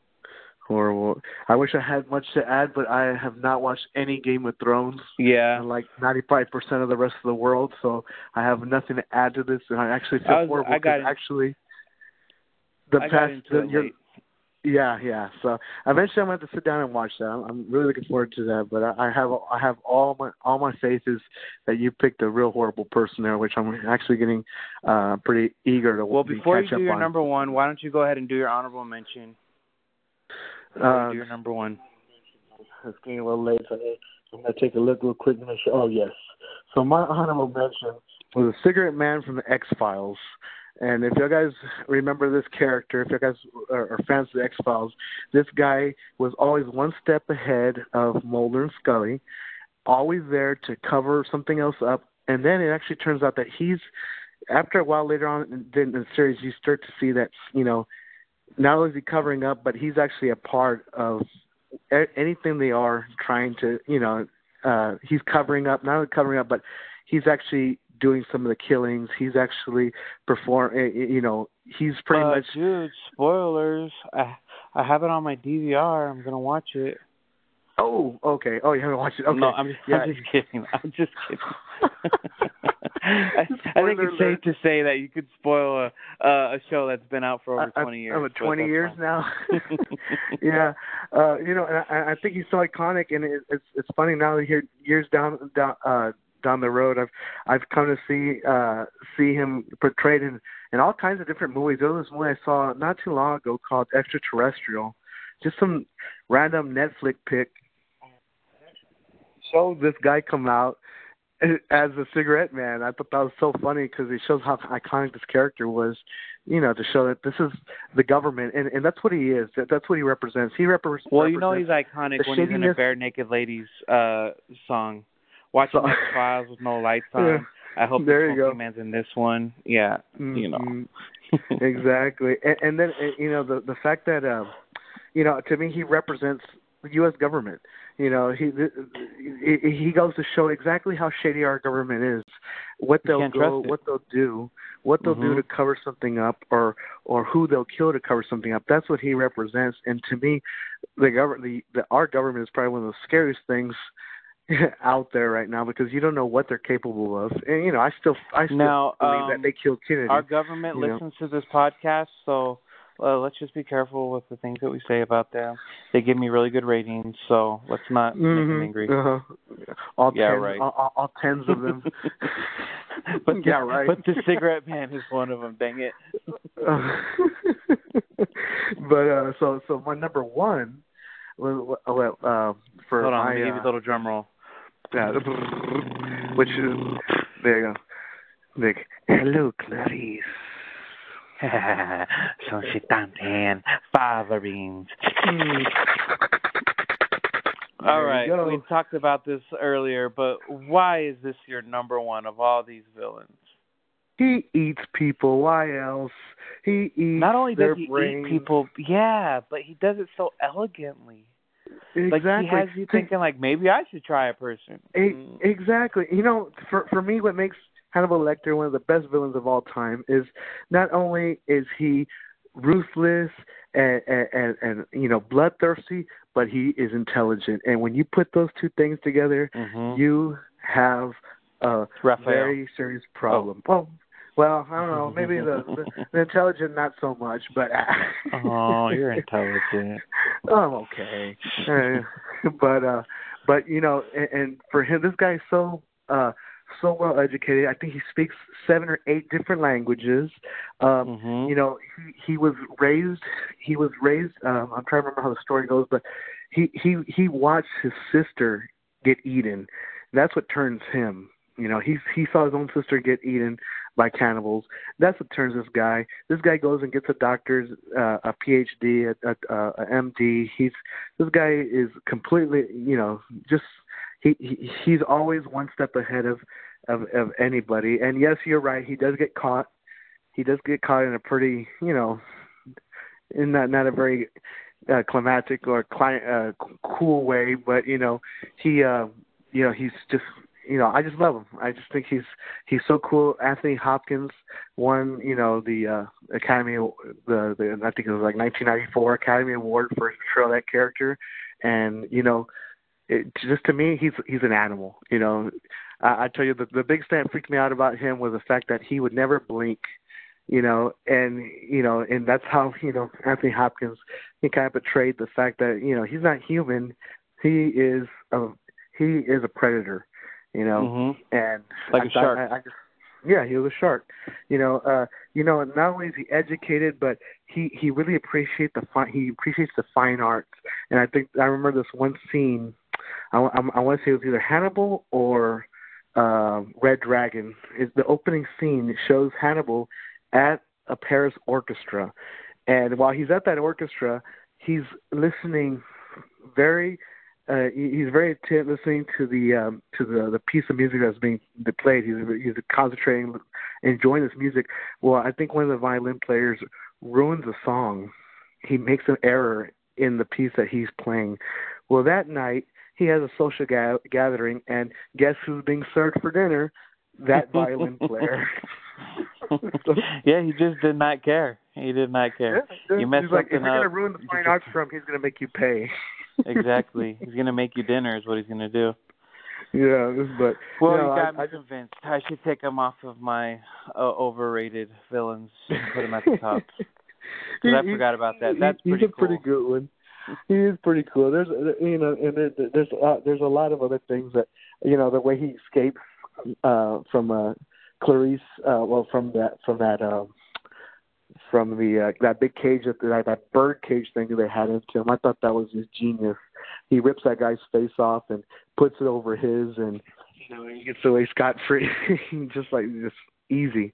So I, I know he's just to me, you know, he was he was an awesome villain, and the intelligence for me is what, what what won me over with that guy. All right, I like it. I like it a lot. All right, so now we're down to my list. I'm going to do my honorable mention for um, best villains. This one is so iconic to me. It's actually two villains together, and that would be the Wet Bandits slash the Sticky Bandits from the, the Home Sticky Bandits. Uh, Yes. Oh man, I laughed so hard when I saw that. That was so funny. These guys were awesome on so many levels. I have a theory that they actually loved Kevin because again, they could have just got a gun and shot the kid, but they said we're going to allow him to do these horrible things to us because it brings him so much joy. They were giving Kevin a Christmas present by going through his little fun house. I'll Yep, never yep. forget the scene where you got Marv and Harry and then in Home Alone 2, Lost in New York, uh he goes and he gets electrocuted and he's like ah ah ah and then he gets worse and worse and then he gets to that scene where it's just showing a skeleton with his hair sticking out. Oh right, right, right. Yeah. "Ah, ah." It was just so funny the stuff would put these guys through. But um yeah, they're they're my favorite villains. Maybe they're a little. and you gotta remember they, they did try to kill him when you think about it with a pistol, but they had all that pain in his pocket All and that- he tried pulling that trigger. it was all goopy and gunky. Yeah, that was Escape from Yeah. New York, I believe. Yeah, the, the, the Yeah, it was that one. Was Escape from New Okay. York? No, it was Yeah. Lost in New York. Lost. There you go. I'm thinking this of the isn't Kurt Russell this pick. isn't Kurt Russell, yeah. That'd have been a completely different movie. Oh man, we're gonna have to get to the action movies here soon because oh my that gosh, will be that, fun. that'll be fun. Uh, But, uh, okay, so my yeah. number one, we're going back into the Harry Potter verse.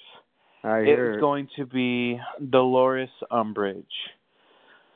Now, anybody who knows Harry Potter, and like you said, you hadn't really watched the movies that much, so you may not know who she is. She was basically this this uh character that worked for the Ministry of Magic when it was Mhm. being corrupted and she goes into the school and she's basically like a dictator um she uh you know you're used to seeing like the nice wise uh professor um oh my gosh i just forgot his name the headmaster of of hogwarts oh i can hear people yelling Oh, at me you- right now because i can't yeah, remember yeah, You oh my gosh in order. Do i'm freaking out i'm freaking out um uh Sorry, it happened to me about three times already, Chris. I know, but you don't understand. He's like, he's like the guy, the guy. Maybe Uh, hold on. Okay, I'm just gonna say headmaster. No, no. Um, he's not there at the school. Snake? Uh, I don't and, know. and she no, not Snape. It's not Snape. Um, she goes and she basically takes over his his spot, and she starts by, you know, putting up these rules, and then she starts rewarding students for snitching on other students. So I have a real problem with that snitches. We talked earlier about how snitches Mhm. get stitches. Um, so she encourages that. She also is just very. Uh, we talked earlier about f- being fake, and she did everything this very condescending, like fake, like politeness that was just so see through and. Uh, it made everything she did even more horrible. There was a scene where Harry Potter um uh was was saying he was giving an excuse why something happened which was the truth and she said no you're lying. Oh he was talking about voldemort returning. And she's like no you're lying. He's like no i'm not. He's like yes you are. And she makes him stay after and with this magic quill he has to write on this paper that um i will not tell lies but every time he writes it it carves it into his hand. So she's making him write like lines of i will not lie and it's just being carved all over him when he does Mhm. it. And I just thought she knows that he's telling the truth, but she's so in denial that Voldemort's returning that she does this to him. And throughout the entire movie, she's like just making these kids' lives just horrible. And I think it's just the combination of her abusing her authority, of her doing it in like a fake polite way. Like I'm a big fan of like say it like you mean it. Like if you Mhm, want to mhm. be a jerk, then be a jerk. Don't pretend like with this fake kindness that you're actually doing something nice. Um Yeah. and it just uh when I see her on the screen I just cringe and I and I talk to other fans of the um of the series and they feel the same way about her. So I think she's my my top villain just because just I guess for those reasons. But she does get her come up it's at the end.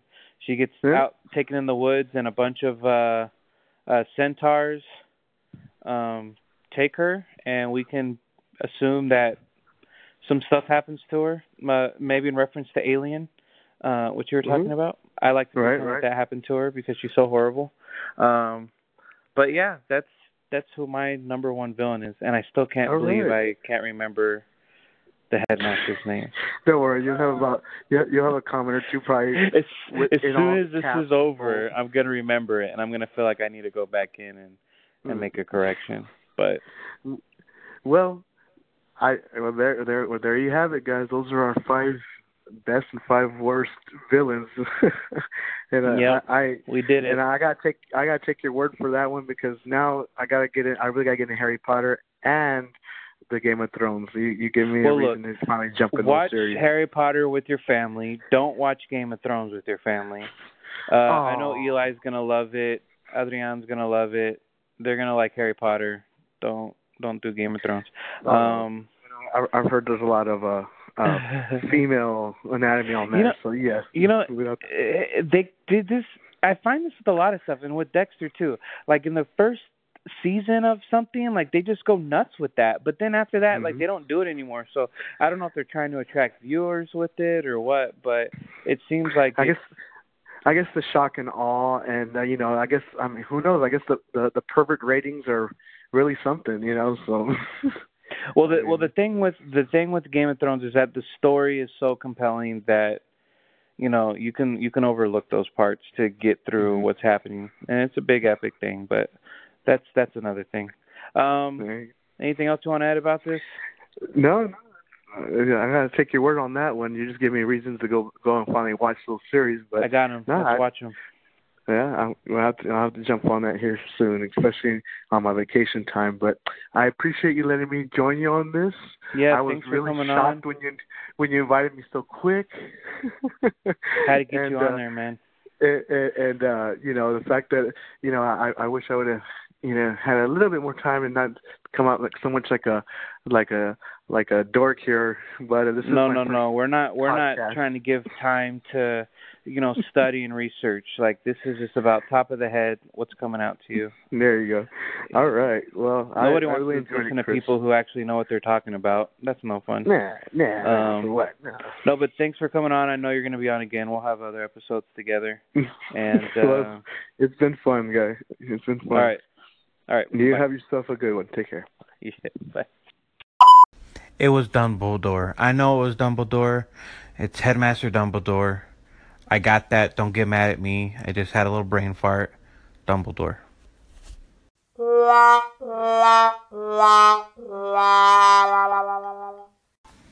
Well, that's it for this week's episode. I know it went a little long, but hopefully you enjoyed it.